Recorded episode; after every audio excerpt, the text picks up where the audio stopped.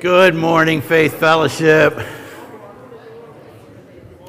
Love seeing everybody interacting all natural, meaning without masks. What do you guys think I meant? it's funny how that's uh, really become something I cherish now. I love seeing smiling faces. I mean, for two years, it just seemed like we missed them. Right? So it's great to see people now and be able to understand their expression. I don't know about you, but I was like very horrible at recognizing people in masks. So like I could never see people and hi, yeah, until you actually see who they are. Oh, oh, oh, Joe. this morning we're going to spend some time in James chapter 3, 1 to 12. And I love that Jess spilled the beans in her own words, but um, we don't talk about this enough, I think. Uh, it's something that I think, if we're honest, all of us can struggle with. It's certainly something that came out of me examining myself, right? So I start this off by telling you, I am not great at this, right? And so a lot of the study that I did and my prayer was really around this and basically praying out to God God, can you help me in this area? So I want to share some of that with you this morning. I think you'll find it just as helpful because our tongue is very important. Before I start, how about we say a word of prayer? Makes sense? Okay, bow your heads with me. Heavenly Father, uh, you are great and you are gracious. It is so much by your grace that you allow us to operate the way we do day after day after day. Father, I confess to you that although my heart yearns to bring you glory and to represent you well, the reality is I don't always do that well. Father, I am duplicitous at times. I have a sin nature that wells up. But Father, I also thank you for the Holy Spirit that you give us, that walks with me, dwells within me each day, gives us the power to overcome the world.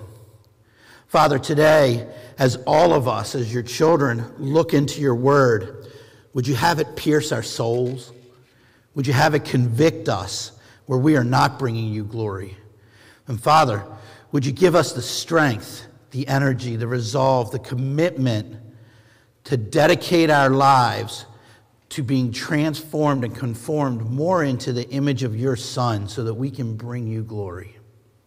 Father, we ask these things in Jesus' name. Amen.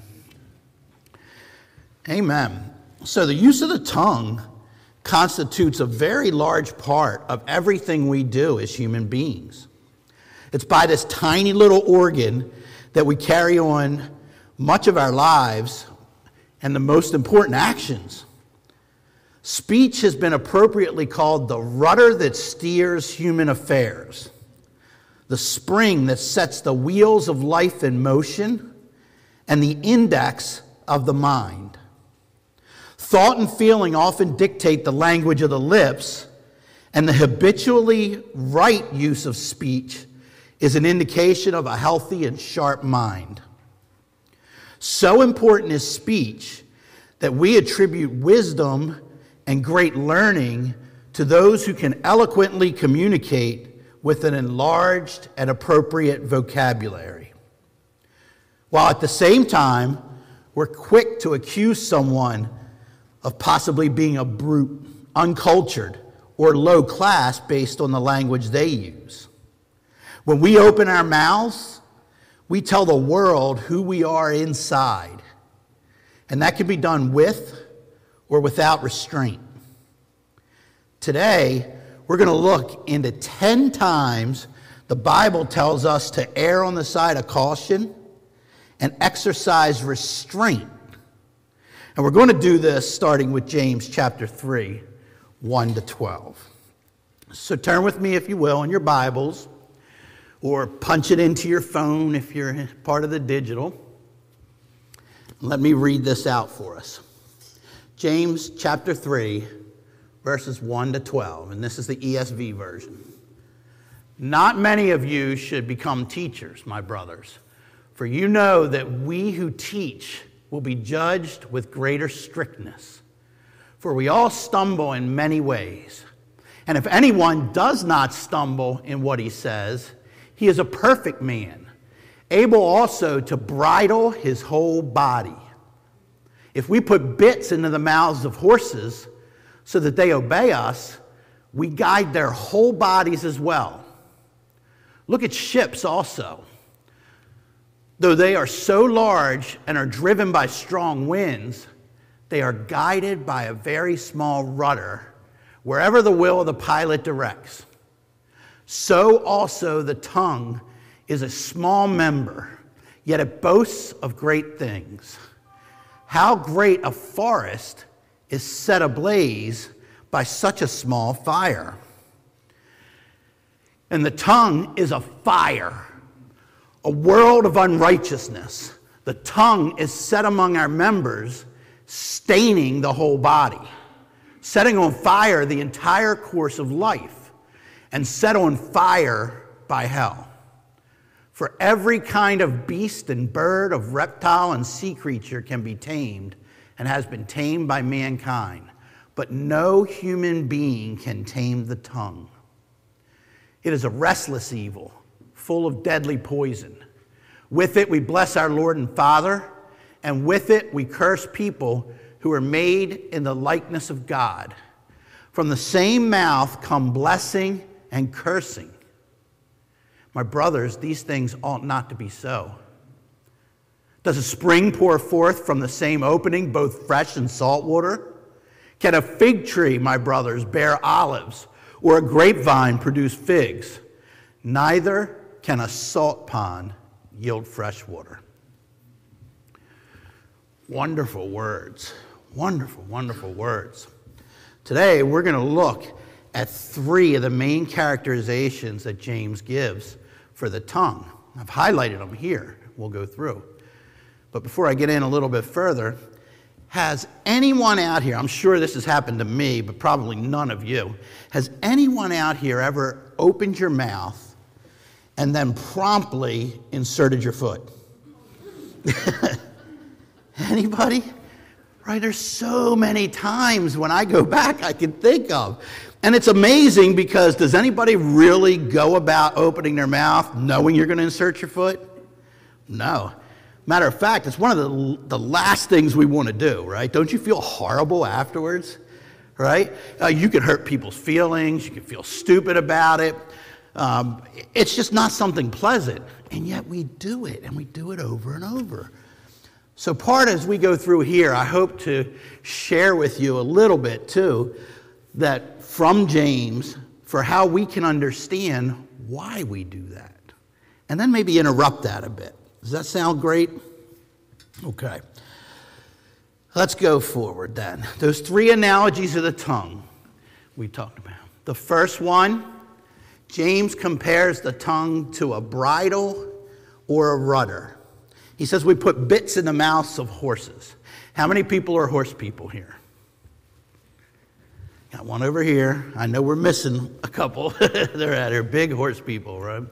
If you've ever been up close to those creatures, especially say a Clydesdale down at uh, Williamsburg, anybody been up against a Clydesdale? Right? They're massive. They're huge. They're intimidating. You can see the power. Like when a Clydesdale walks by, you feel it first, right on the ground. Next, you can see the muscles just rippling. Sort of like when I take my shirt off to. Well, okay, maybe not. But you can see the Clydesdale just muscles ripple as it goes through. It's a powerful beast. And yet, a small rod of about four inches controls where that entire beast goes. Now, a few years ago, and this is many, many years ago, my wife and I were camping on the top of a mountaintop with the Amway business at the time. And we were able to go out and actually ride horses as part of that.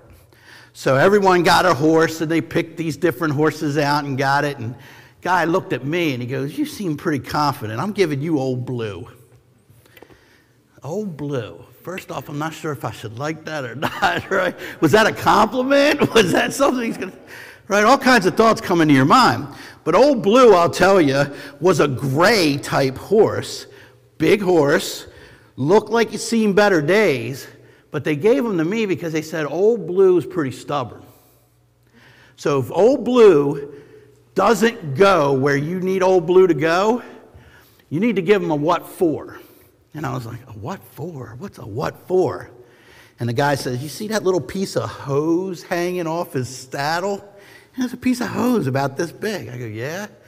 He goes, You need to get that hose and give him a what for on the back to get him to listen to you. I was like, Are you kidding me? I'm not hitting this horse, right? That's my first time I'm riding a horse.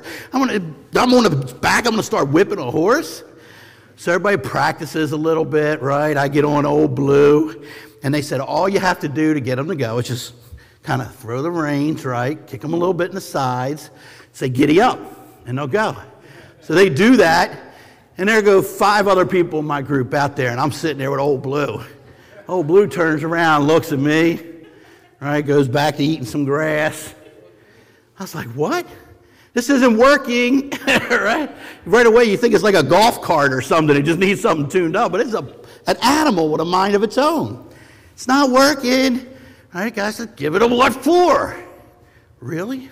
So I'm like, I give it a little bit of tap, whap, whap kind of looks at me there again, doesn't do much at all. Right? Finally, I'm seeing people off at a distance. I'm getting scared. I'm also getting a little mad. Whap! I give him a good one, right? Blue takes off. Wow, now I'm holding on. I catch up with everybody else. They get up to the trail and they start to make a turn to go off to the right. What's old Blue do? He wants to go off here to the left. He goes, Oh, no, you don't. I pull the rein in on the right, right, let him off. Man, I'm starting going sideways. He's doing this march and everything. What do I got to do? Whap! Whoop, and he comes back in. So, about halfway through that trail ride, Old Blue and I came to an arrangement. He understood we were going in my direction, right, or he was going to feel pain. I feel like that's exactly how God is with me. I don't know about you, right? But I've had enough pain. I've had enough what for? I've had enough slaps that I feel like he gets me in that spot where I realize, wow, I really just need to listen to you, Lord, and go where you want me to go, right? And then that that's the best for me and that he wants the best for me. So when James mentions this bridle or a rudder, it means a lot to me. And the other aspect he talks about is the large ships right? And the little rudder. Lisa and I just got back from a cruise about a week ago. We went down to the Bahamas. And I was amazed that the large ship, it was a legend we were on uh, from Carnival out of uh, here at Baltimore. And I'm amazed, but they don't have ship's wheels anymore. Right? Uh, you think about the pirate days, yeah, the big wooden wheels, and they grab hold and they turn these things, right?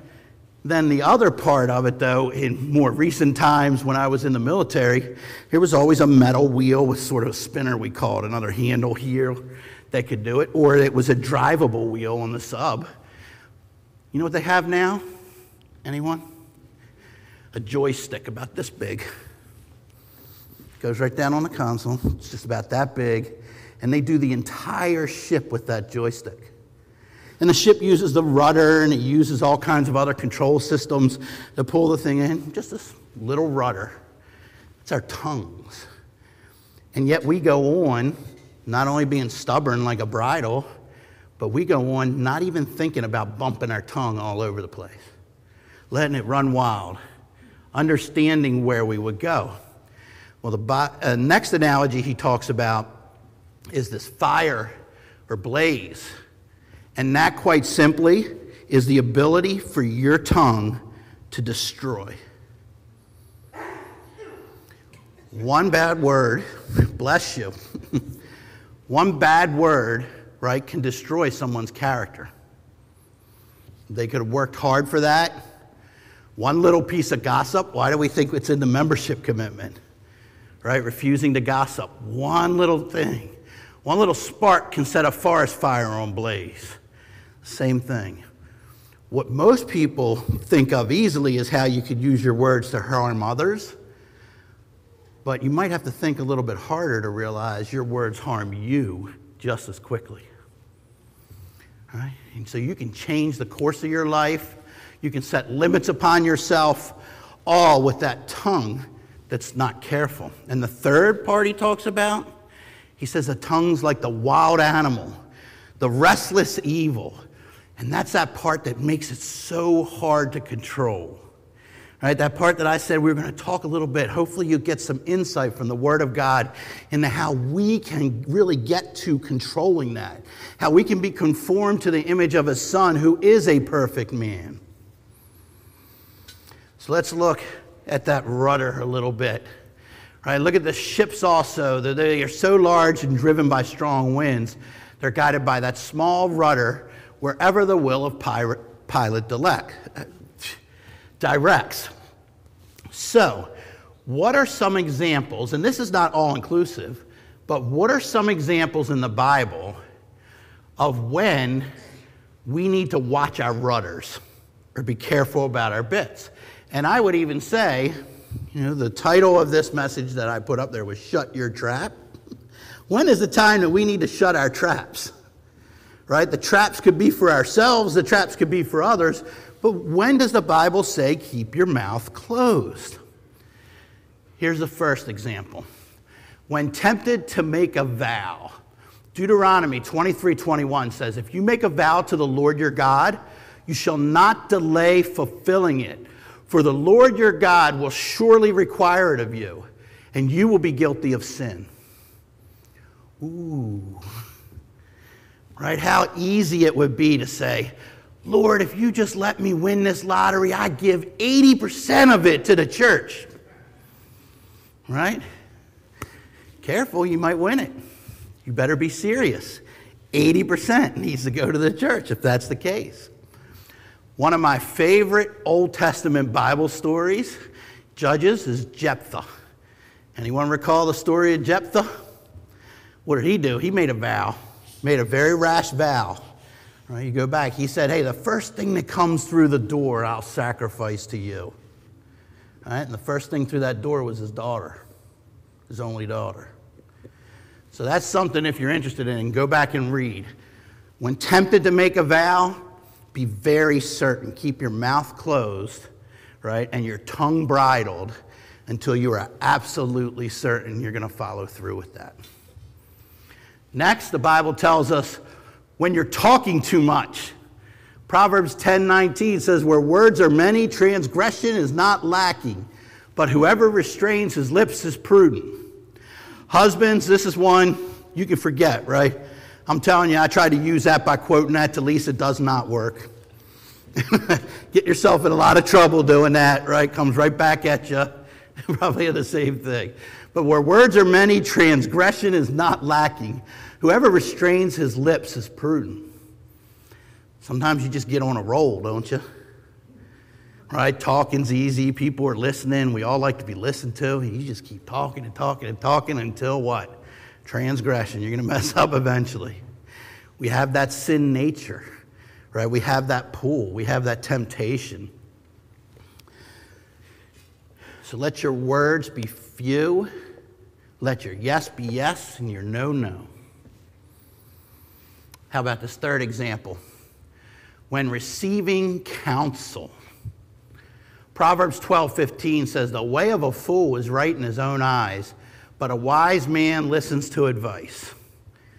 If you have no idea what this is, then you're probably guilty of it.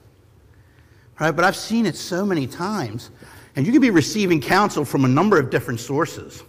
Right, the one that comes to mind first is I've seen people go and meet with their pastor over a problem or something that they have. And they tell the problem and they start working with them. And then they spend the rest of the time just justifying and explaining their thoughts and saying why they think the situation is and why it's helpless and where it's at. Right? The Bible tells you shut your mouth and listen. Right? Plans fail for lack of counsel. There's safety in the multitude of counselors. Right? When you're getting counsel, how about when you're up in the morning and you're listening to the Bible? You're reading the Bible. You're studying in the Word. Right? A lot of times that word hits you right in the face. James goes on and says, you know, that person who looks into the word and then turns around and leaves is like a man looking in the mirror and turning around. And the Bible will convict you. The Bible will tell you where you need to change. Right? That's that point where again, you shut up and you listen. Right? Unless you want the what for right? as a correction. You don't go your old way like blue. You look at the Bible, you listen to the Bible, your mouth is closed, you take this in and you go the way the Bible tells you to go. Plain and simple. And here's a fourth example of the bridle or the rudder. Bible tells us to keep our mouth shut when wanting to be thought of as wise. Don't we all want to be thought of as wise? We do, but there are certain situations where that's appropriate. Proverbs 17, 27 to 28 says, Whoever restrains his words has knowledge, and he who has a cool spirit is a man of understanding. Even a fool who keeps silent is considered wise. When he closes his lips, he is deemed intelligent. This is one of my favorite. I've heard this stated a different way. It says, Better to be thought of as a fool than to open your mouth and remove all doubt. Love that. If you don't know a lot about what someone's talking about or the subject, it's okay to be quiet. right? If you're unsure about the subject, it's okay to be restrained. What about in time? It says, He who has a cool spirit. A cool spirit, that just kind of lets you know, right? That cool, just moving along, nice and easy, relaxed. Right? All that comes into play when you're thinking about that. A person who's relaxed is a man of understanding. I've also heard it said from people that you can generally tell how much grace a person has in their own life by how quickly they are willing to forgive others. It's an interesting part for us.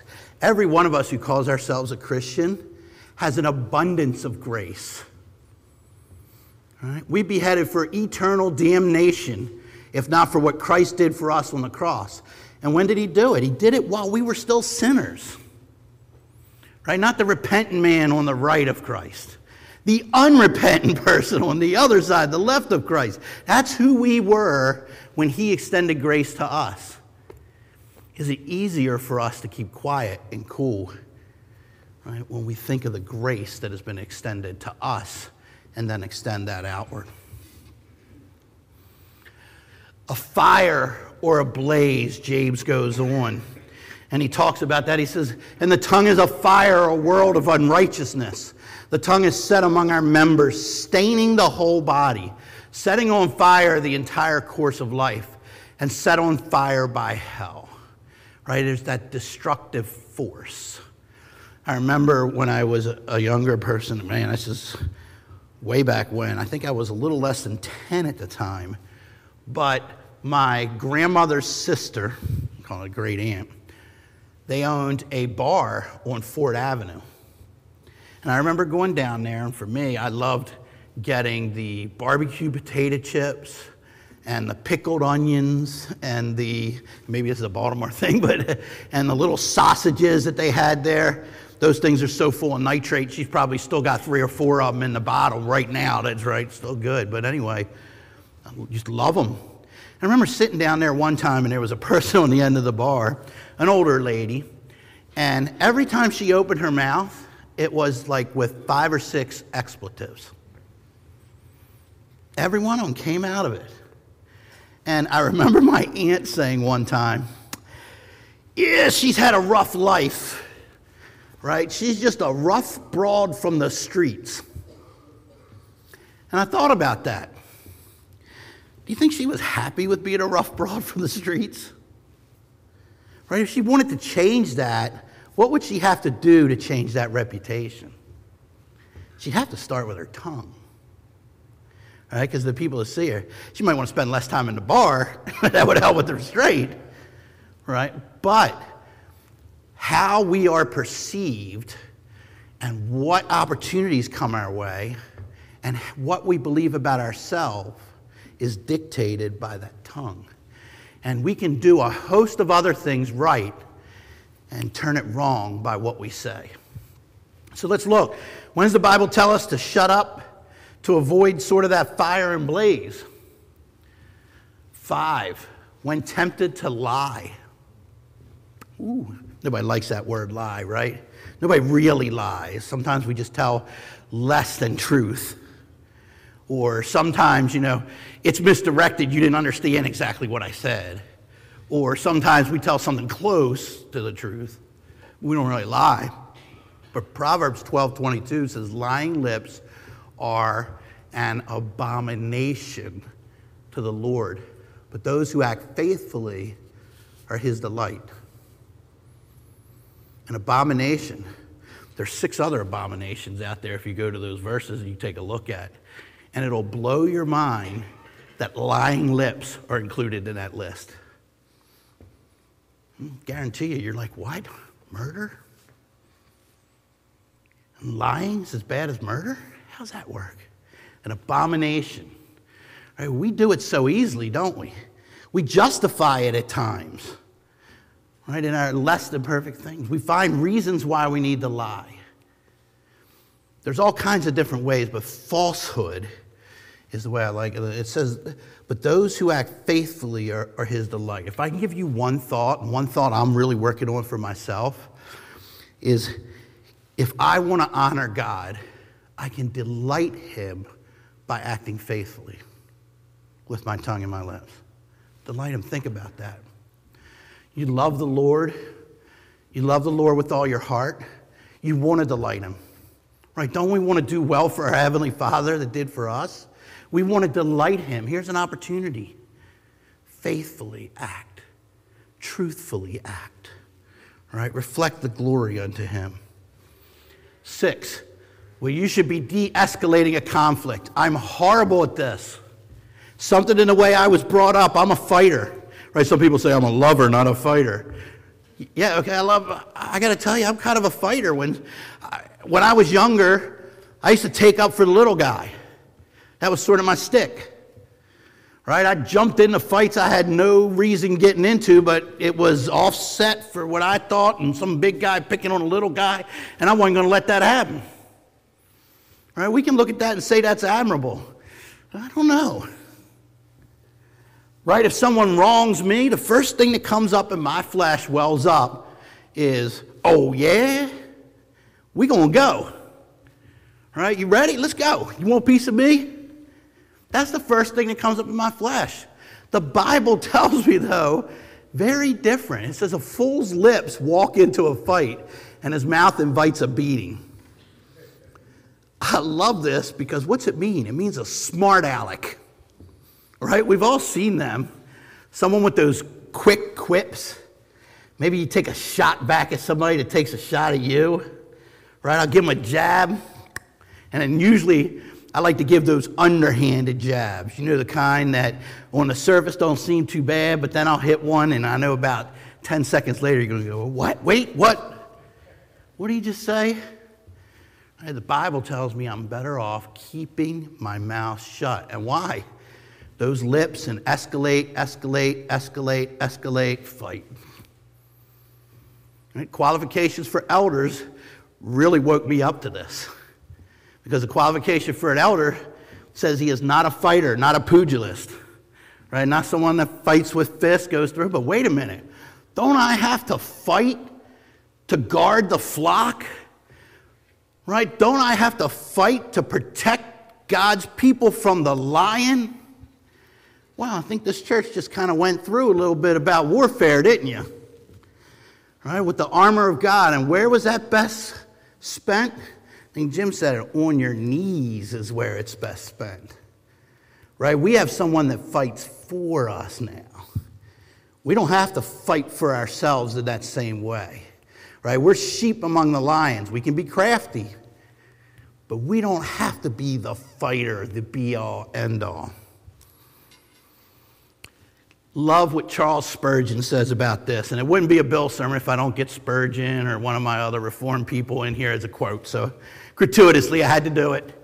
But Spurgeon said, Everybody will acknowledge that the tongue is a flame, but it's not everybody that will remember to keep his gunpowder out of the way of the candle. I love it.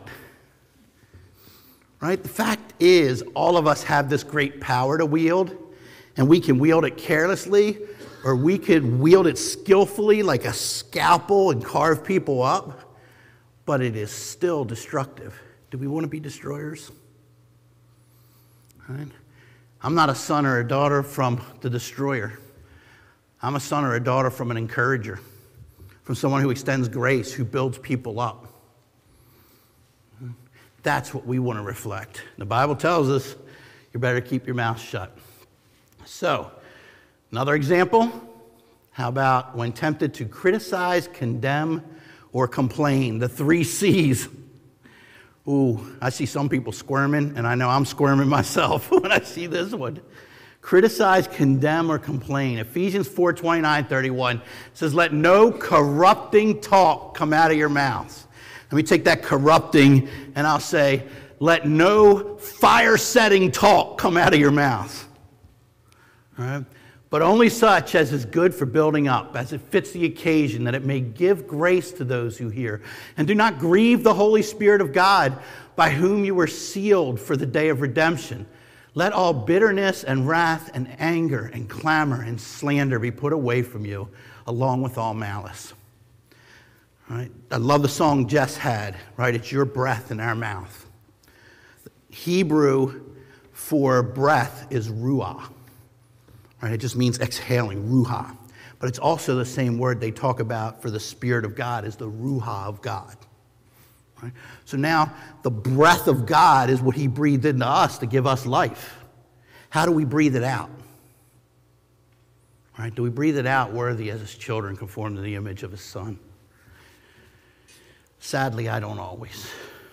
Matthew 7 1 to 2. Judge not that you not be judged. For with the judgment you pronounce, you will be judged. And with the measure you use it, it will be measured to you. Now, this does not mean don't judge things. There's plenty of other times in the Bible that tells you to judge. And people will misquote this all the time. We are to use, right, discretion and discernment in the world. What this means is extend the same grace you want for yourself to others quite simply. Right? And what do we do? Oh, I didn't mean to say that. Can you forgive me? Real easy that way, right? We know we didn't mean it. What do we do with somebody else? I know she meant that. I don't care what she said. She's been thinking about that for so long, and then she just let that slide at that time. I know what's going on. Right? We harbor that the whole time. Why is it so hard for us to forgive others and so easy for us to forgive ourselves? Another verse, Philippians 2 14 to 15. Do all things without grumbling or disputing, that you may be blameless and innocent, children of God, without blemish, in the midst of a crooked and twisted generation, among whom you shine as lights in the world. What happens to all of us? You ever notice you get like a really brand new Christian, someone who's just turned their life over, and they're shining? You can see that. I mean, you get around them and everything is the glory of God. And then what happens to a bunch of others? That dust of the world just gets on there. Right? It needs to be polished again. It needs to be shined again. You need to work and yield to the Holy Spirit so that we can be shined up to reflect God's glory. I mean, it says that we are to stand out. You are to be different. Right? It's real easy with the people at work around the cooler, the water cooler. They're letting words fly right and left. Right? It's real hard for us sometimes to stand there and not use the same just to fit in. Right? Oh, that's the Christian person. Did you hear him? He got mad. He said, Oh, golly gee. Right? They'll make fun of you for it, but that is what our Heavenly Father asks of us. He asks us to stand out in the midst. Last part says a wild animal. The tongue is like a wild animal or a restless evil. For every kind of beast and bird and reptile and sea creature can be tamed by mankind, but no human being can tame the tongue. That restless evil, full of deadly poison. What are some examples the Bible tells us to shut our trap? Number eight, when tempted to flatter those you don't admire. Anybody do that? I've done that. And then I've kicked myself afterwards, real easy, right? Why? We all like to be liked. You want to be seen as kind, right? But your yes is not yes, and your no is not no if you're flattering, right? And you don't really mean it. So, Psalms 12, 1 to 2 says, Save, O Lord, for the godly one is gone, for the faithful have vanished from among the children of men. Everyone utters lies to his neighbor. With flattering lips and a double heart they speak.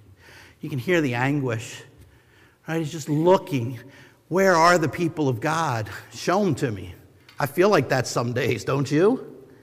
I mean, when you look around, you just feel like, where are the people that value the things that God values? Number nine, when tempted to make a boast. Psalms 12, 3 to 4 says, May the Lord cut off all flattering lips, the tongue that makes great boasts. Those who say, With our tongue we will prevail. Our lips are with us. Who is master over us? Now, as long as I've been looking, all of my 55 years, I've never found anybody who would claim to love the person who boasts all the time. In fact, all of us kind of have this visceral thing Oh, yeah, there goes Joe again.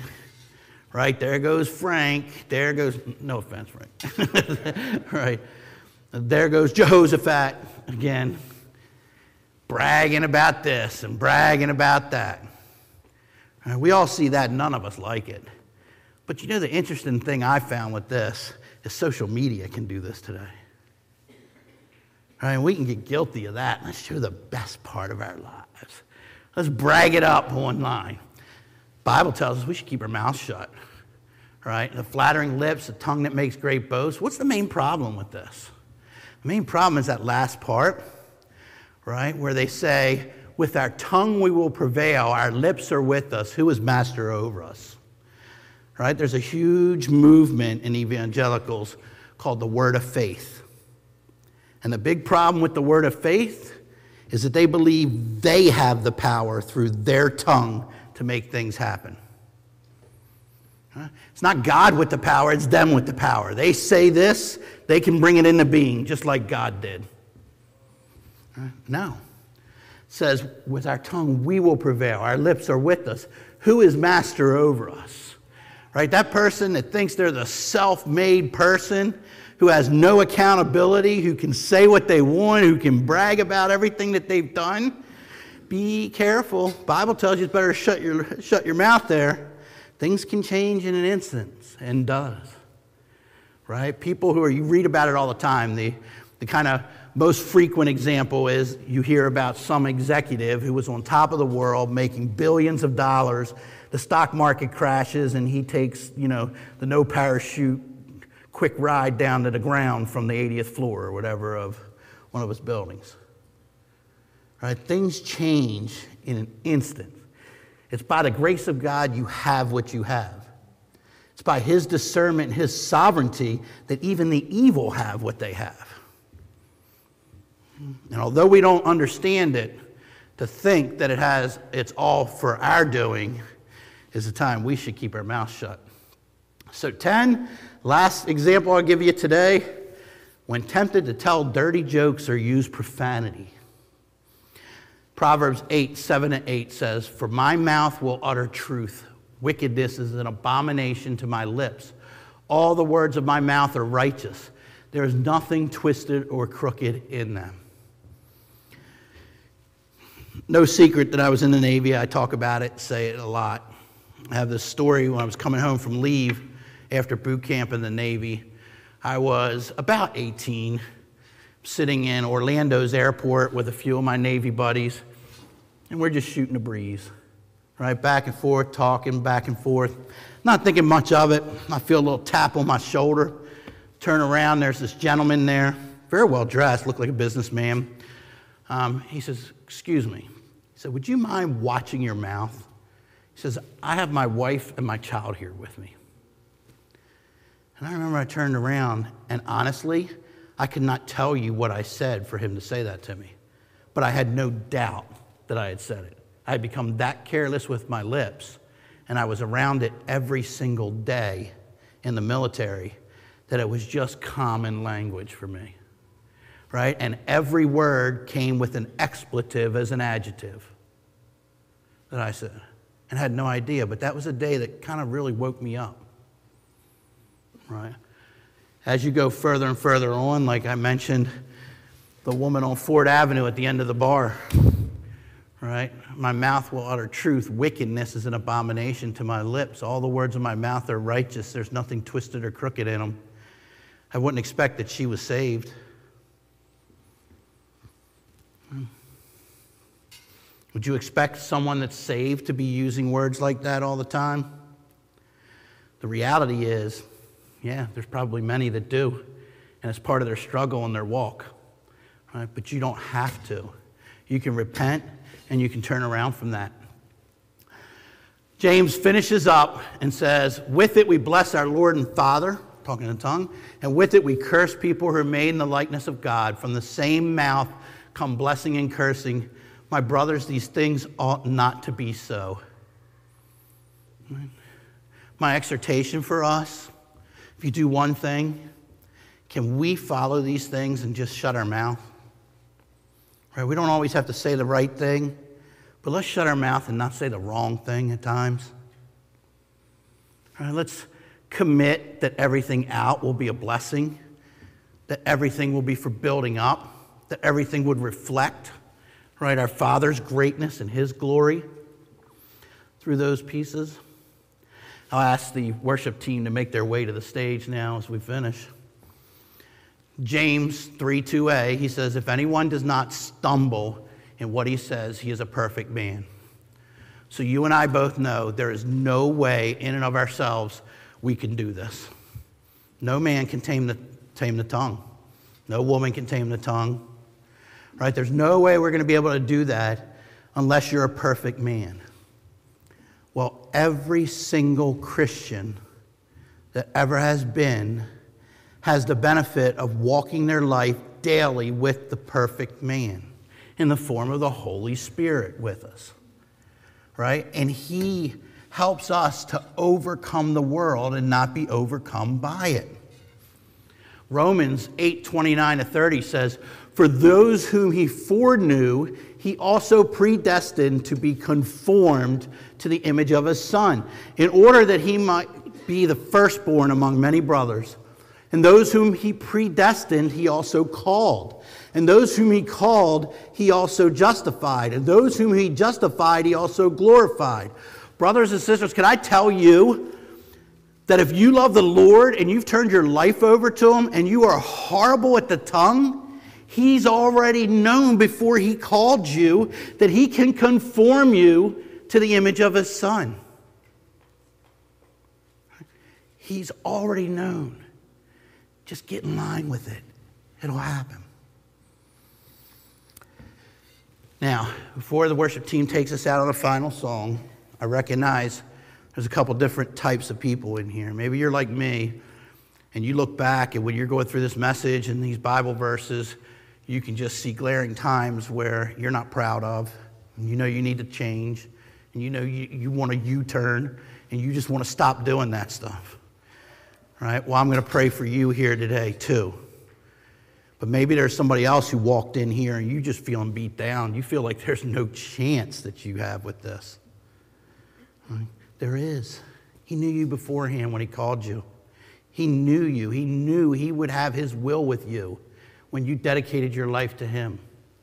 Right? And then there's some of you who don't know anything about Christ right now. You don't know His character, right? Maybe you don't know a whole lot about what He did for you or why He did it. Maybe you don't know a whole lot about God. You hear things from other people, and you don't even know maybe why you walked in here today. All of that can change with you turning your life over to Christ. Bible tells us that he stands at the door and knocks. And if you open, he will come in and dine with you. Right? So bow your heads with me. Uh, Heavenly Father, when I look at my life, there's many moments where I am not proud at all. And Father, I know for me to attempt to do this myself will be boastful and prideful. Father, I need you. But Father, I'm so encouraged, and I know that in turning my life over to you, you are sovereign. You have perfect will for me. You know what I need, and your Holy Spirit brings it and gives it to me each and every day. Father, would you change me this day? Help me make a U turn in my life. Father, for those among us who don't know you, would you come into their life? Would you take over the lordship of their life? Would you be the horse rider? Give them the what for when they need it. But more so, turn the bridle and bring them in the direction. Lead them into green pastures and bring them into the will that you have for them in their life. Father, we rest assured that everyone who calls upon your name will be answered and will be saved. And Father, today we ask all of this in Jesus' name. Amen.